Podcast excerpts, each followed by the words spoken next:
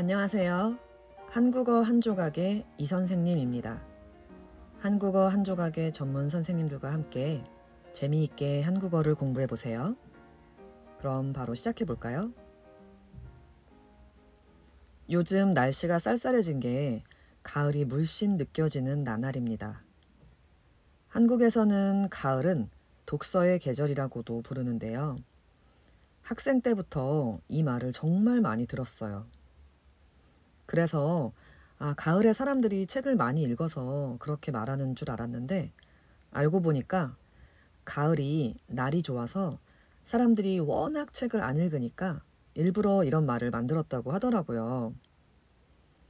음, 그래서 학생들에게 계속 가을은 독서의 계절이다, 책을 읽어야 한다, 이렇게 주입시킨 거죠. 그런데 그게 효과가 있었던 건지 아직도 많은 사람들이 가을 하면 독서를 떠올려요.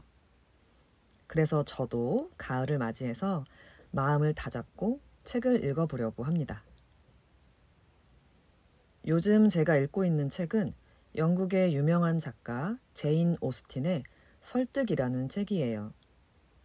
저는 이 책을 작가의 이름만 보고 골랐어요. 워낙 유명한 작품이 많아서 믿고 읽을 수 있는 작가잖아요. 여러분은 책을 고르는 기준이 어떻게 되세요? 지금 읽고 있는 책은 어떻게 고르셨어요? 많은 분들이 저처럼 작가의 이름을 보고 책을 고르시는 것 같아요. 음, 저희 집은 저뿐만 아니라 제 동생도 책을 꽤 읽는 편인데 제 동생은 유명한 작가의 책이 나오면 사오는 편이에요. 제가 요즘 읽는 책 중에 김훈 작가의 하얼빈이라는 책도 있는데요. 이 책도 사실은 동생이 권한 거예요. 워낙에 유명한 작가라서 어, 오랜만에 신작이 나왔다고 읽고 싶다고 하더라고요. 이렇게 아주 유명한 작가거나 그 작가의 전작을 재미있게 읽었다면 새 책, 신간이 나왔을 때 고민하지 않고 고를 수가 있죠. 많은 사람들이 인정한 작가니까 믿을 수 있고 또 내가 전에 재미있게 읽었으니까 이번에도 재미있겠지 하고 기대할 수 있는 거죠. 그 다음 또 사람들은 제목만 보고 책을 고를 때도 있죠. 재미있고 기발한 제목, 사람들의 관심을 끌고 흥미를 유발하는 제목들을 보면 아, 읽어보고 싶다. 무슨 내용일까 궁금하다. 이런 생각이 들잖아요.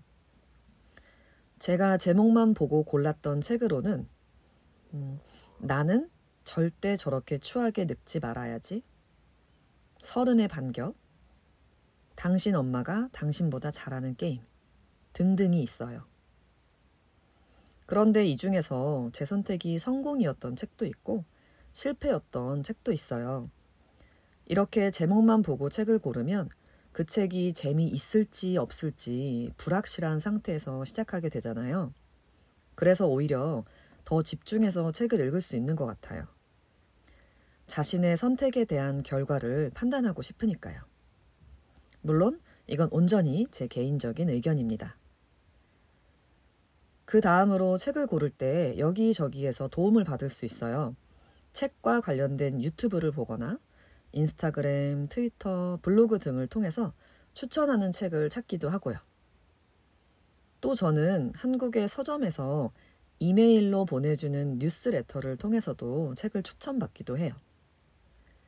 한국의 대표적인 서점으로는 교보문고와 예스24, 알라딘이 있는데요. 이 서점의 온라인 사이트에 가입을 하면 주기적으로 이메일을 보내줘요. 이메일을 통해서 신작을 추천하기도 하고 작가의 인터뷰를 소개하거나 한 주제에 대한 책들을 여러 권 묶어서 소개해 주기도 하고요. 이런 정보성 이메일을 뉴스레터라고 합니다. 각 서점의 뉴스레터를 비교해서 읽는 것도 꽤 재미있답니다. 특히 동시에 여러 서점에서 추천을 받은 책은 읽어볼 만한 가치가 있는 것 같아요. 이런 식으로 저는 책을 고르기도 합니다. 그리고 이런 책도 있어요. 도서관에서 사서 선생님이 추천해 주는 책, 또는 자기가 좋아하는 출판사에서 나오는 책, 또 버스나 지하철에서 옆 사람이 읽고 있는 책. 여러분은 어떠신가요? 어떤 방법으로 책을 고르시나요? 마침 독서의 계절 가을이 되었으니 이번 주, 이번 달에는 색다른 방법으로 책을 골라서 한번 읽어보세요. 한국어 한 조각 유튜브나 인스타그램에서 항상 여러분의 코멘트를 기다리고 있습니다. 오늘도 들어주셔서 감사합니다. 다음에 만나요.